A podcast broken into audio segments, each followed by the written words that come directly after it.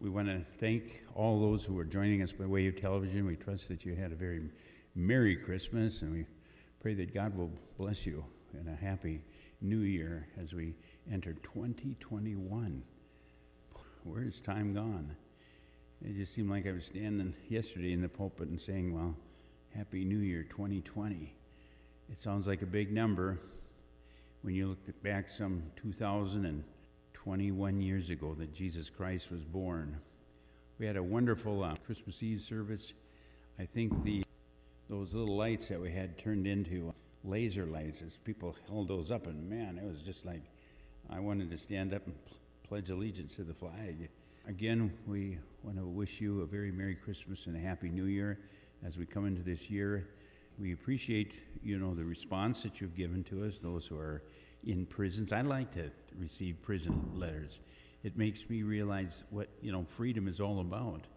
And when those in prison find true freedom, and they can find true freedom through Christ in prison, there's a peace that truly passes our understanding. And those who are hospitalized and those who are facing surgeries.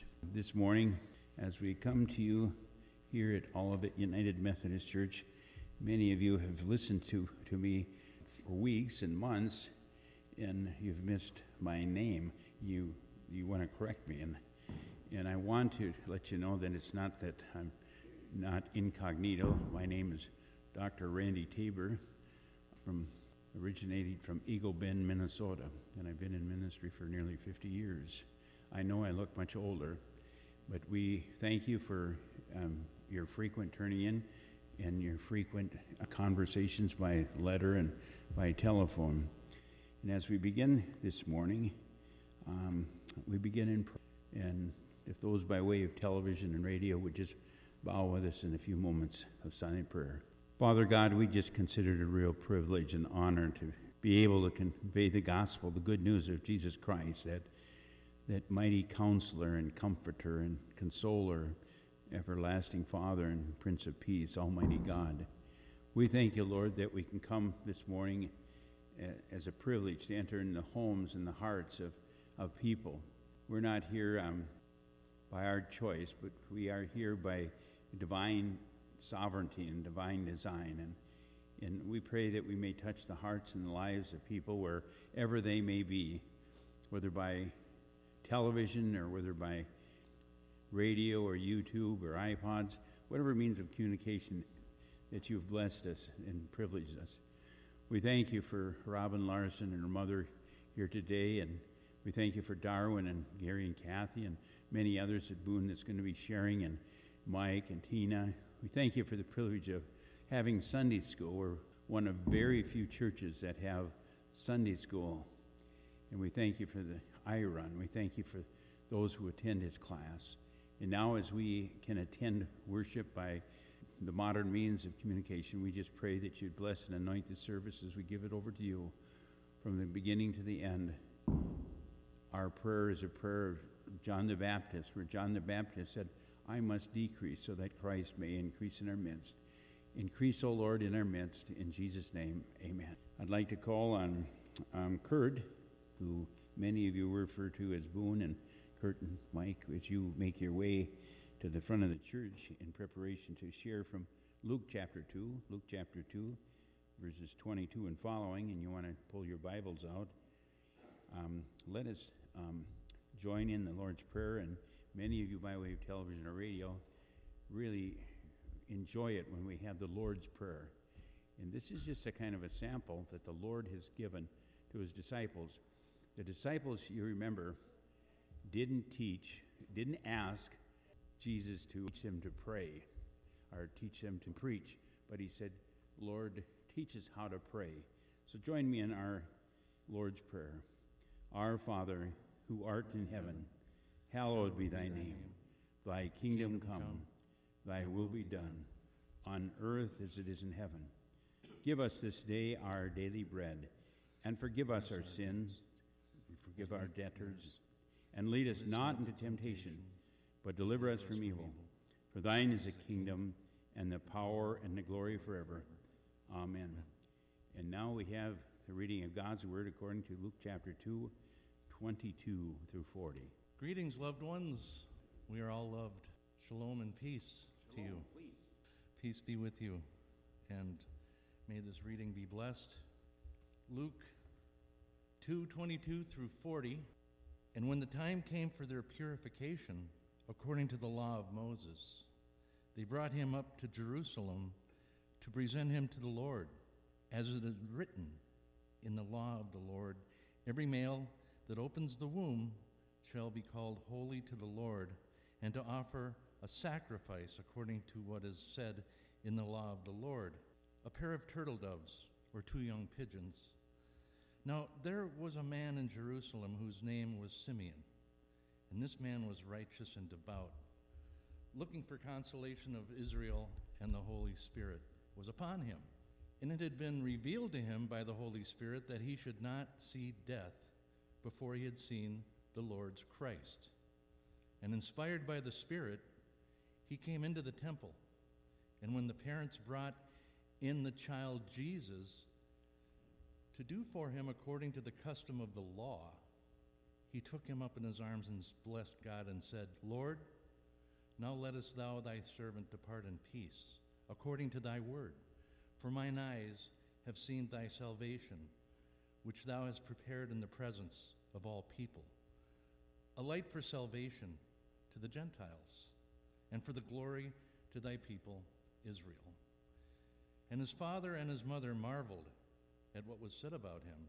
And Simeon blessed them and said to Mary, his mother, Behold, this child is set for the fall and rising of many in Israel and for a sign that is spoken against, and a sword will pierce through your own soul also, that thoughts of many hearts may be revealed. And there was a prophecy, Anna, the daughter of Phanuel, the tribe of Asher. She was of a great age, having lived with her husband seven years from her virginity, and as a widow till she was 84. She did not depart from the temple, worshiping with fasting and prayer night and day. And coming up at that very hour, she gave thanks to God and spoke of him to all who were looking for the redemption of Jerusalem. And when they had performed everything according to the law of the Lord, they returned into Galilee to their own city, Nazareth. And the child grew and became strong, filled with wisdom, and the favor of God was upon him. Praise be to God for the reading. Hallelujah. Luke chapter 2, verse 21 through 24. Not quite sure why, but my sermon did not quite match the verbiage of this verse, but this passage. But the first verse, 21, I see matches. It mentions eight days specifically, because eight days was in God's law. Leviticus 12:3 states that on the eighth day the flesh of the foreskin will be circumcised. We do this in other Christian activities for ourselves. Christ didn't do it for himself, he did it for everybody with faith in him. Jesus followed every aspect of the law as much as he fulfilled it.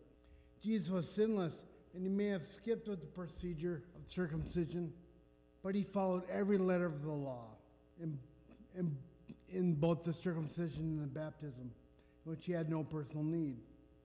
He did it for everybody that had faith in him. Also on the eighth day, besides the circumcisions, Jewish babies were named. During this procedure, Mary named baby Jesus, as the angel had directed, as the angel had directed her. Jesus literally means God saves. In verse 22, Jesus followed the law and went up to Jerusalem for purification and circumcision according to the law of Moses. This was done mainly for everybody else. We usually do Christians activities and stuff for ourselves. Jesus didn't do that. He was circumcised and got baptized for everybody else, everybody with faith in him.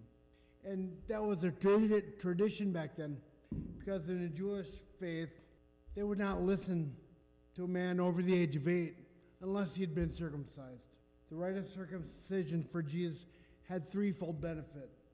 The first one is the existence was a testimony that mankind was fallen and needs purification. The part that is removed represents the sinful nature of man and needs to be removed before they commune with God, before they can even be in God's presence. They have to remove all that sin. Circumcision was an act of humility and also an act of obedience to the law of God. The third point was it signified consecration. Circumcision did.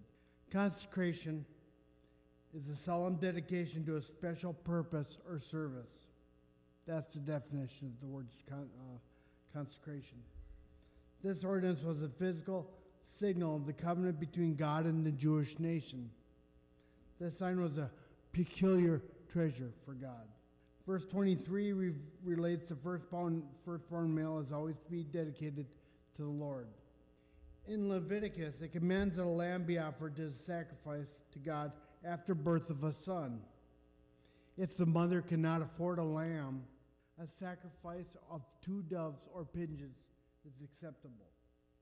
A special note here is that the sacrifice to purify the woman after childbirth had nothing to do with the consecration of the child that was born. Thanks, Mike. Uh, thank God for, you know, his teachings.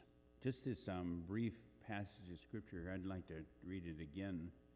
I, I just really appreciate how um, Kurt just really emphasizes um, certain words, and Kurt um, and Mike worked together during the week on the scriptures. There's significance here in eight days as they accomplished the circumcising of the child, which was Jesus. His name was called Jesus, or the Old Testament Joshua, the Lord saves, which was named of the angel Gabriel. Gabriel, as before he was even conceived in the womb.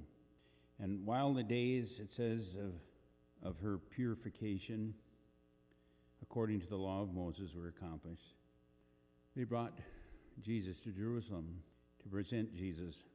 And as it was written in the law of the Lord, every male, every male that opened the womb shall be called holy to the Lord, and especially those firstborns, and to offer a sacrifice according to that which is said in the law of the Lord, a pair of turtle doves or young pigeons. I've always kind of looked at this as kind of a sign. When we um, would move from one church to another. And I particularly remember moving here to Robbinsdale or Brooklyn Park area. You know, the first initial, you know, days, you kind of wonder, you know, all the things you've left when you come to a new, new location. So many friends that you you tied the knot with, you perform funerals and weddings and baptisms and confirmations, and so many intimate times of togetherness and counseling and, and grief. And, and you, you knew things about people that oftentimes spouses and intimate others did not know about, and you carried these stories and these feelings and these memories.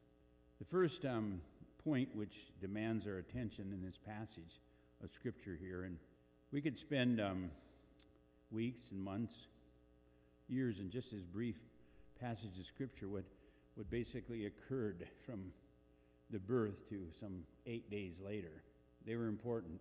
Circumcision was a very powerful message in, in the Old Testament and the New Testament. It was kind of that covenant which differentiated, especially the male population, the removal of that foreskin. And the first point which demands our attention in this passage is the obedience. Say it with me obedience. You know, there's nothing more important, folks, as Christians. People can talk the talk, they can supposedly walk the walk, but this act of obedience, which our Lord rendered even as an he was an infant, an infant to the Jewish law here. We read of Jesus being circumcised on the eighth day. It's the earliest earliest fact which is recorded in the life of Jesus. It is a mere waste of time to speculate, as some have done, about the reason why our Lord submitted to circumcision. We know that according to 1 John chapter 3 5 that in Jesus there was no sin. In Jesus, there was no sin, either original sin or actual sin. So, why is Jesus being circumcised was not meant in the least as an acknowledgement that there was any tendency to his corruption of his heart. It was not a confession of his inclination to sin, to evil, and of a need of grace to mortify the deeds of, of his body. All this should be carefully borne in mind. Let it suffice us to remember that our Lord's circumcision was a, was a public, it was a public testimony to Israel that according to the flesh, according to the flesh, Jesus was a Jew. He was made of a Jewish woman, and he was made under the law, according to Galatians chapter 4 4. Made under the law. And without circumcision, it, he would not have fulfilled the law's requirement. And what was the law's requirement? Without it, he could not have been recognized as the son of David, and he could not have been recognized as the seed of Abraham.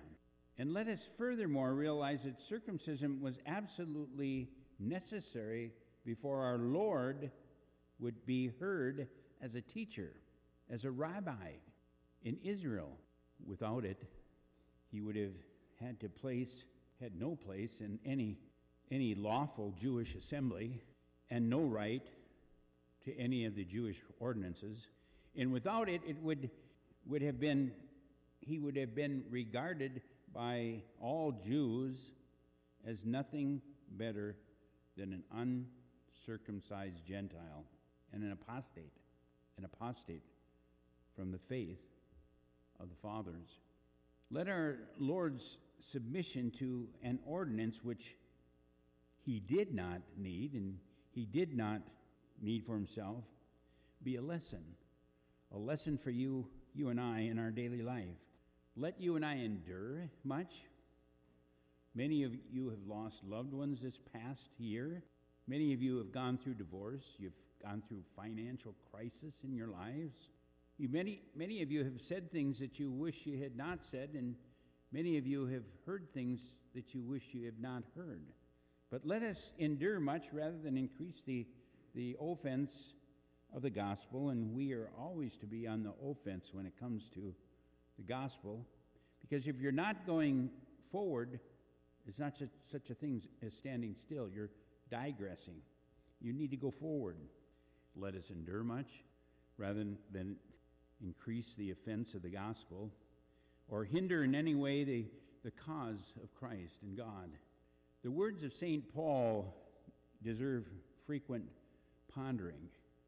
St. Paul says, Though I be free from all, and yet I have made myself a servant to all, that I might gain the more, and unto the Jews I became as a Jew, that I might gain the Jews, and to the, them that are under the law, as under the law, that I might gain them that are under the law. 1 Corinthians chapter 9, verses 19 through 22. I am made all things, all things to all, that I might by all means save, save some. Can you, you and I, as we exit this old year of 2020 and as we enter into this new year of 2021, can we say that in all things, in our thoughts, in our doings, that, that we might do all, by all means, to reach all for Christ's sake, to be saved? For the person who wrote these words walked very closely in the footsteps of his crucified master. He had a Damascus Road experience. And I like how Hollywood plays this out. When Paul, who was the persecutor, who was Saul, was present at the stoning of Stephen and the persecution and the death of many Christians, radically had a about change on the road to Damascus and repented and his direction was so different that even the scribes and the Pharisees of his day wondered about Paul, the Apostles Paul's psychological nature. Now, the second point which demands our attention in this passage is a, is the name. Not only a person of Christ, but the name by which our Lord was called by God's special, special command. Gabriel said his name was called what? Isn't there a power in using that name Jesus? I go back to the Jesus movement. And during that movement in the late 60s and early 70s, we were called Jesus people. Now, initially that started out as kind of almost a ridicule, but it quickly turned to a word that was powerful. In that name, which our Lord was called by God's special command, Gabriel, his name was called Jesus, which was named by the angel Gabriel before he was even conceived in the womb. I'm always eager with my grandchil- grandchildren to be here, so I, I like to have a list of possible names that my children are going to name their children. And it's always interesting. I, I realize that they're my grandchildren, and it's my children that are going to name the grandchildren. But I think, as in the Old Testament, the naming of a child is so important. In the Bible, the biblical names were used as a, a sense of mission and passion as a child grew, that he was to seek that goal and that objective, because one's attitude determines one's aptitude, which determines one's alt- altitude in life. The word Jesus means simply Savior. It is that name, same word, it's the same word as Joshua in the Old Testament. Very striking and instructive in the selection of that name. Joshua was the one, led the Israelites into the promised land, took over that tremendous mantle of respect and promise from Moses. Moses was disobedient, so he was not allowed to enter into the promised land. They wandered for some 30 years in a landmass that was only like 16 miles apart. They wandered and they wandered. But it was Yeshu, Yeshu, Jesus, Joshua that led the Israelites in the promised land. And very striking and instructive is the selection of this name. The Son of God came down from heaven to be not only the Savior, but the King, the lawgiver, the prophet, the priest, the judge of fallen us, of you and I. Had Jesus chosen any of these titles individually, he would only have chosen that which was his very own. But he passed by all of them, all of them as trustworthy names. And he selects a name which speaks of mercy, which speaks of grace, which speaks of help and, and a deliverance of a lost world. Jesus is a deliverer and redeemer, and that Jesus desires principally to be known. The prophet said, Wonderful, Counselor, Mighty God, Everlasting Father, Prince of Peace. Let us often ask ourselves what our own hearts know of the Son of God. Is He our Jesus? Is Jesus our Savior? Now, this is a question on which our salvation turns.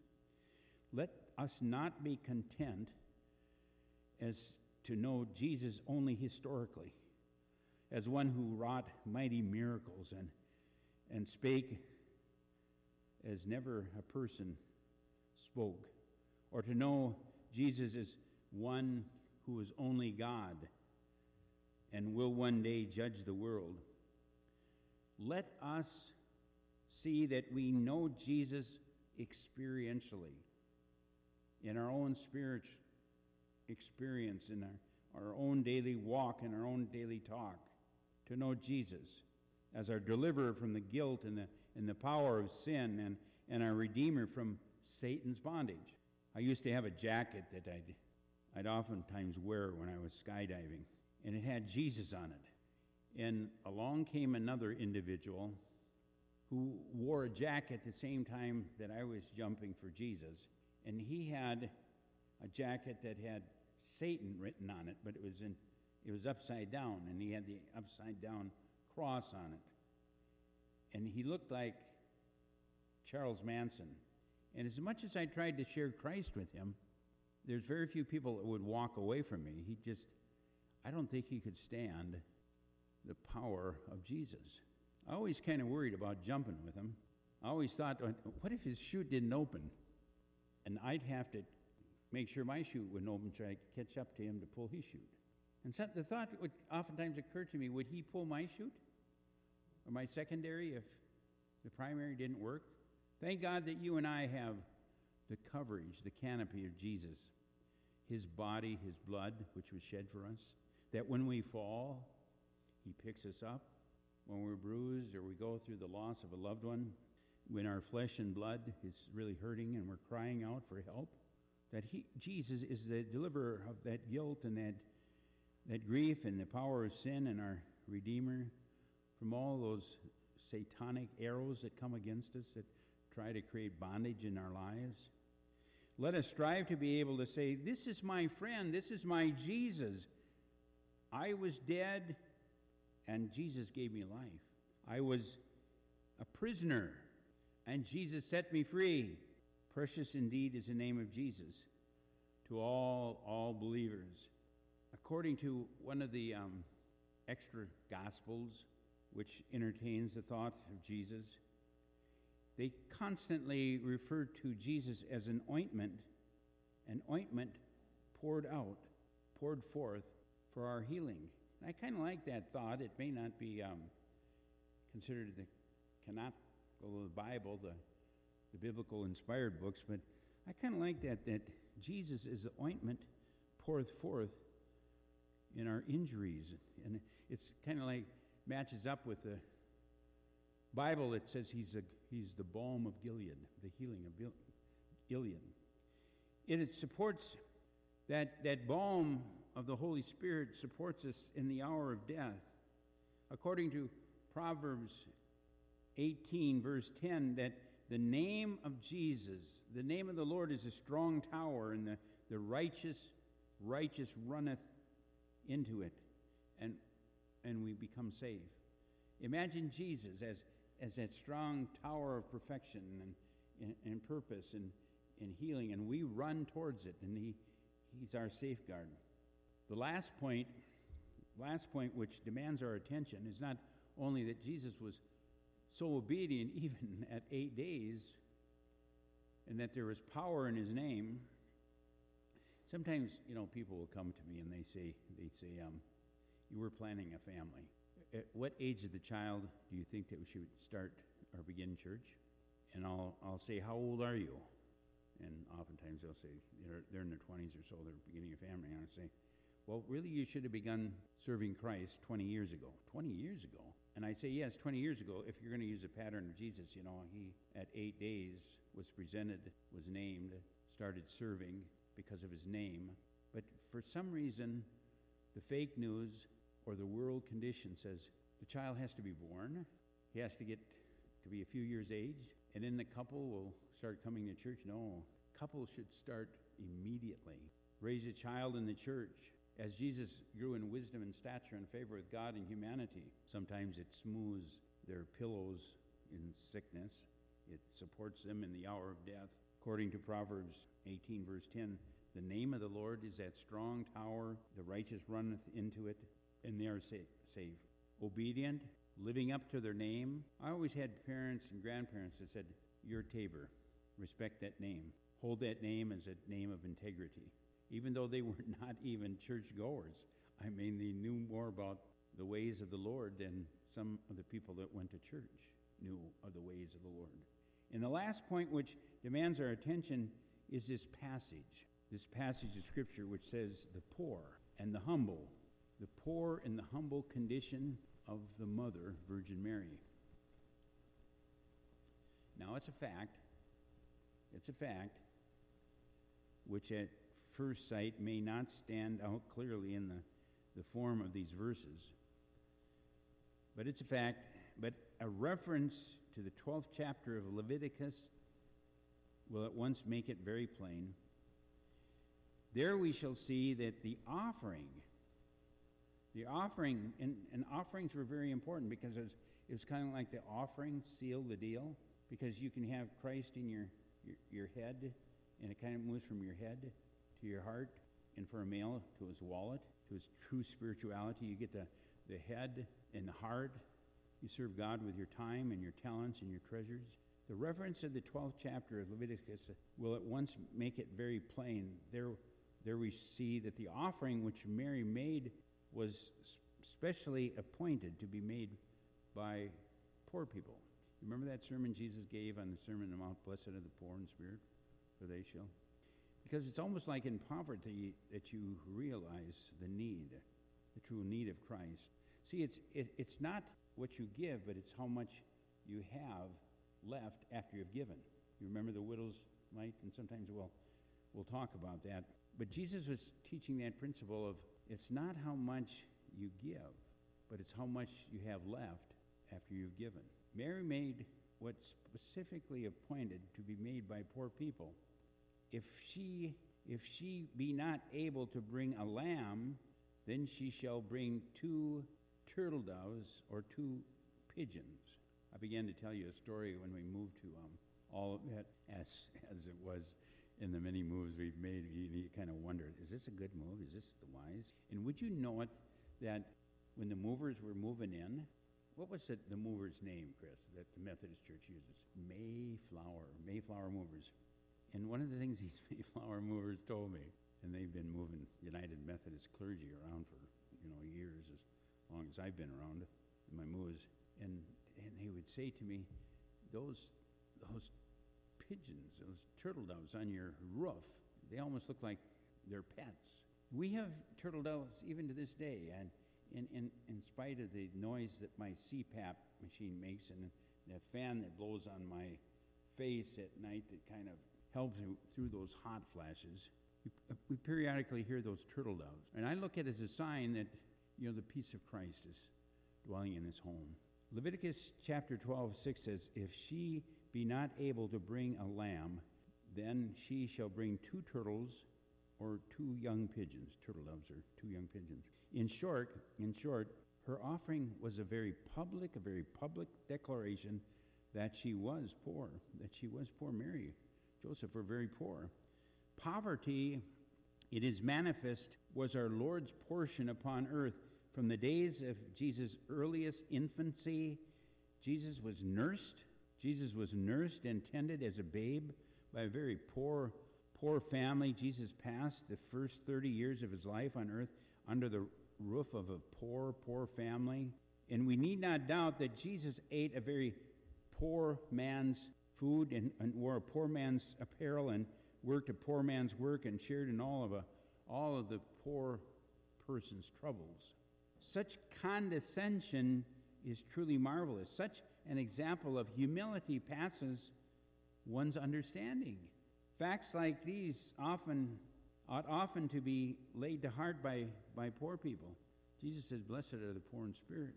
They would help to silence the murmuring and the complaining and go far to reconcile them to their, their hard lot.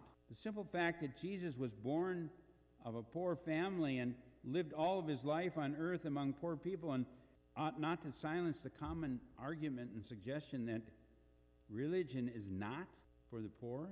And above all, it ought to encourage every poor believer in all their approaches to the throne of grace in prayer. Let that one, let us remember in closing all the prayers that Jesus, our mighty mediator in heaven, is accustomed to poverty and, and knows by experience his the heart of a poor person. Well would it be for the world if working people, working people would only see that Christ is a true poor man's friend. Father, we pray this morning that you would remind us that we are truly favored of God. It's not always what we give, but we but what we have after we give and what is left. The use of our time and the use of our our talents and use of our treasures. And Jesus not ask us about all of our abilities, but our availability. How available are we as we seek first the kingdom of God and God's righteousness. And as we ask ourselves the questions of, of the past, we ask it in retrospect to make a New Year's resolution, to resolve to seek first the kingdom of God and, all of God's righteousness, to ask for forgiveness of not only our sins, of what we committed, but the things we've omitted in our lives. Omitted. With every head bowed and every eye closed, and those Christians by, by television, and those non Christians, and those things so, feel so, or hope so Christians, but that night have never entered into that knowing so.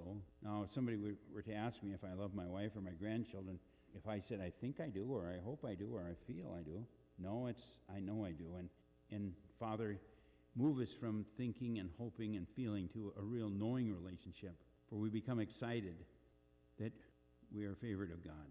And as one glorious member of our church here often says, how you feeling? And Mike says, I'm blessed and highly favored. And that should be our New Year's resolution. Say it with me. I am blessed and highly favored. With every head bowed and every eye closed, as we dedicate and rededicate not only the, the past year, but the future year, repeat after me Dear Jesus, I have sinned in things I've done and left undone. Forgive me, O Lord. Come into my heart and life. I dedicate my time, my talents, and my treasures to you. In Jesus' name, amen. And would you turn to our offertory prayer and would you be so kind to say this prayer with me? God of hope and joy, the gifts we offer to you pale when our minds try to grasp all we have been given in this season. Wholeness in our woundedness, hope in our despair, peace in our turmoil, forgiveness in our rebellion. Like Simeon, our eyes have seen your salvation, and you give us light in our darkness. Help us embrace your extravagant generosity as we give ourselves to others. In our Savior's holy name, we pray. Amen. And as we close, would you stand with me for the benediction and the offering plates are at the back of the church? And there are letters that, if you'd like to um, send greetings, you can place your names on those.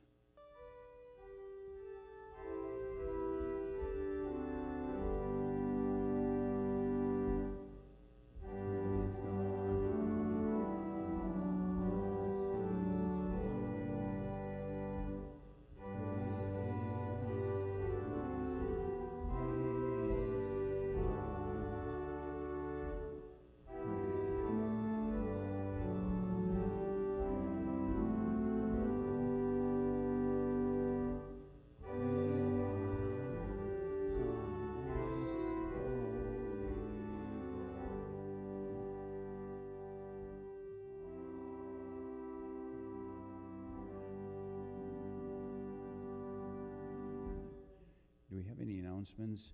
And as you come and want to share an announcement this morning, if you have a loved one that would like to have a prayer concern or so, or a card, just bring that card to church and we'll leave it at the back of the table and we'll make sure that they um, are prayed for and, and are sent that card.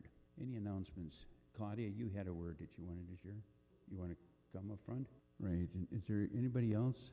Other than Claudia this morning? Continue to pray for Claudia. I mean, she's going through a lot of, she's got a lot on her plate. You want to use this mic? Or you want to use that mic? Yes. Um, Get that mic right, that's, I think that's a lower mic than this, and just get it in front of your face. Can you, uh, like a popsicle, My like that. husband Amiel, um, I don't know what he was thinking. He, he wanted to know, um, if his birthday ever fell on somebody's, uh, famous birthday or something like that. Not, not that we, you know, go after famous people or stars or stuff, but he did this and, and he just looked it up on the internet who was, um, whose name fell on his birthday. And the only one that he ever found was Benjamin Netanyahu. And it was the exact day, exact, exact date, and everything. They were the exact same age. And so, since we knew that um, it was him, we started making birthday cakes every single year after that. And we'd take a picture, and and uh, and the first time, um, Amiel sent him Benjamin Netanyahu, the Knesset, the picture and a letter saying, um, you know, happy birthday to Benjamin. And, And uh, we did, he did get a response back saying, um, uh, from his secretary, thank you so very much. He is obliged and, and he, th- he thanks you for that. Well, uh, this year, um, I was thinking that, you know, um, that maybe we could get a phone call. Maybe we could meet somebody that, that we could get a phone call from Benjamin Netanyahu. And I knew a couple people, I actually ran into some, a person that could maybe seriously get a hold of Benjamin Netanyahu and then around his birthday he could call. It wouldn't take any problem at all. And um, I told it to my girlfriend that uh, worked for AseraCare, the hospice, and she goes, Well, I'll see what I can do, Claudia. And I asked a couple of other people also. And so, um, uh, lo and behold, um, uh, um, the, um, You got that letter with you? I, I do have it, but something, there's been an update on it. And so the day, for some reason, um, when my husband was really, really sick, he said to Sharon, he says, Sharon, I hope I make it another week. I hope I make it till next week. And we didn't know why. Well, it was um, the day that Amiel died, that, that morning, um, somebody from AseraCare, the hospice, came in with a surprise. And it was a letter from Benjamin Netanyahu. And this is what it read.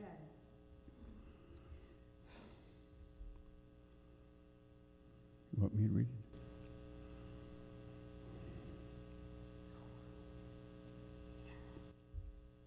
Dear Mystery Lion, allow me to wish you a belated happy birthday. I saw a photo of the cake you had made in my honor, and I'm truly moved by your thoughtful gesture. I also hope, I ho- also deeply appreciate your staunch support.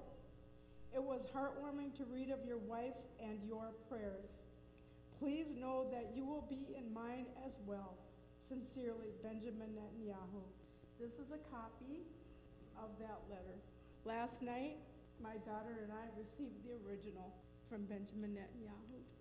They sent it from Israel, and if anybody wants to look at it, they can. You want to frame that. Got it from AseraCare, got it in the mail, and here it is. Pretty cool, huh? Seal, Very, very cool. Israeli seal on it. Hmm. Here's the original letter that he told his secretary to type up, and this is it. I mean, as, as far as we know. And I just wanted to say that, boy, the God of Israel is so cool. He's so cool.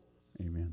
He's so powerful, you know, and I say, you know, whatever you believe, Amiel, whether your soul's sleeping or you are in heaven, which it says it both ways, Benjamin Netanyahu ain't got nothing on God and Moses and David and all the people that he's up there with, you know.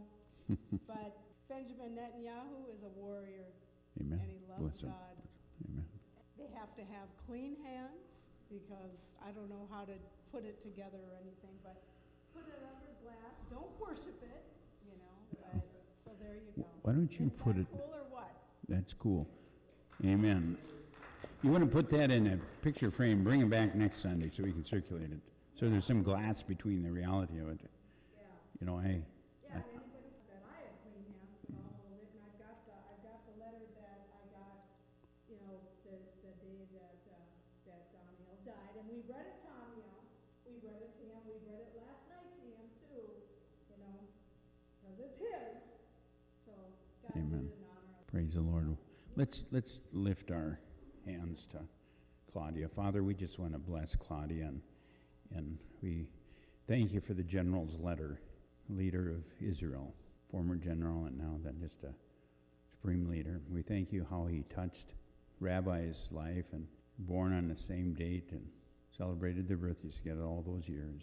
Now Rabbi is at home with the Lord. Bless and strengthen Claudia, anoint her, touch her from the top of her head to the soles of her feet as she goes through this grieving process. Be with her as we plan this celebration of life on January 5th. Bless that service, service here and the service at Fort Snelling. In Jesus' name, amen. Amen. Bless you. Bless you. if we don't have any other announcements, we'll see you on Wednesday night or any night before or, or next Sunday. Bless you. May the Lord continue to bless you and keep you and make his face to shine upon you, be gracious and merciful unto you. In Jesus' name, amen. Amen.